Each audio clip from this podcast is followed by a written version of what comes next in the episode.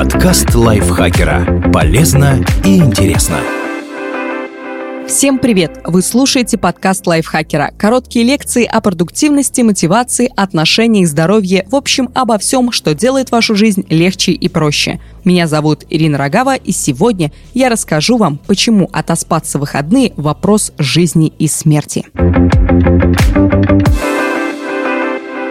Недосып в будни повышает риск отправиться на тот свет раньше времени. Но теперь вы знаете, что делать. Сейчас я вам расскажу. У тех, кто несколько дней подряд спит по 5 часов или меньше, возрастает риск преждевременной смерти. Однако негативный эффект можно предотвратить, если отсыпаться в выходные, пишет The Guardian. Продолжительность сна важна для долголетия, говорит Торбьерн Акерстед, сомнолог из Стокгольмского университета. Исследователи использовали данные более 43 тысяч участников медицинских опросов проводившихся в Швеции в 1997 году. В течение следующих 13 лет ученые наблюдали за судьбой этих людей, отслеживая смертность. До этого ученые уже оценивали связь сна и смертности, но рассматривали только продолжительность сна в будни. Акерстед решил проанализировать влияние сна в выходные. Исследователи учли другие факторы – пол, индекс массы тела, курение, уровень физической активности, работу в ночные смены.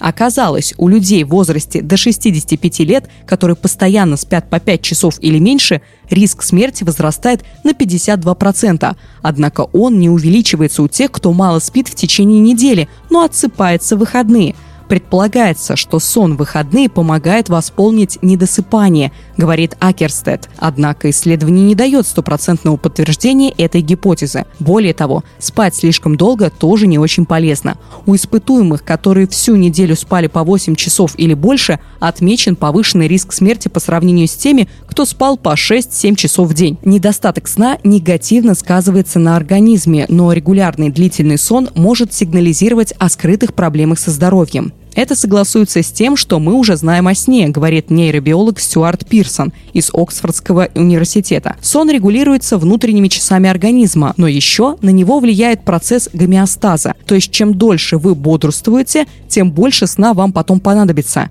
Интересно, что у людей старше 65 лет связь между режимом сна и смертностью не обнаружили. По мнению Акерстета, это объясняется тем, что пожилые люди спят столько, сколько им необходимо – Хотя потребность во сне у каждого человека разная, недосып в любом случае нужно восполнять. Если не давать организму отдых, продолжительность жизни сократится.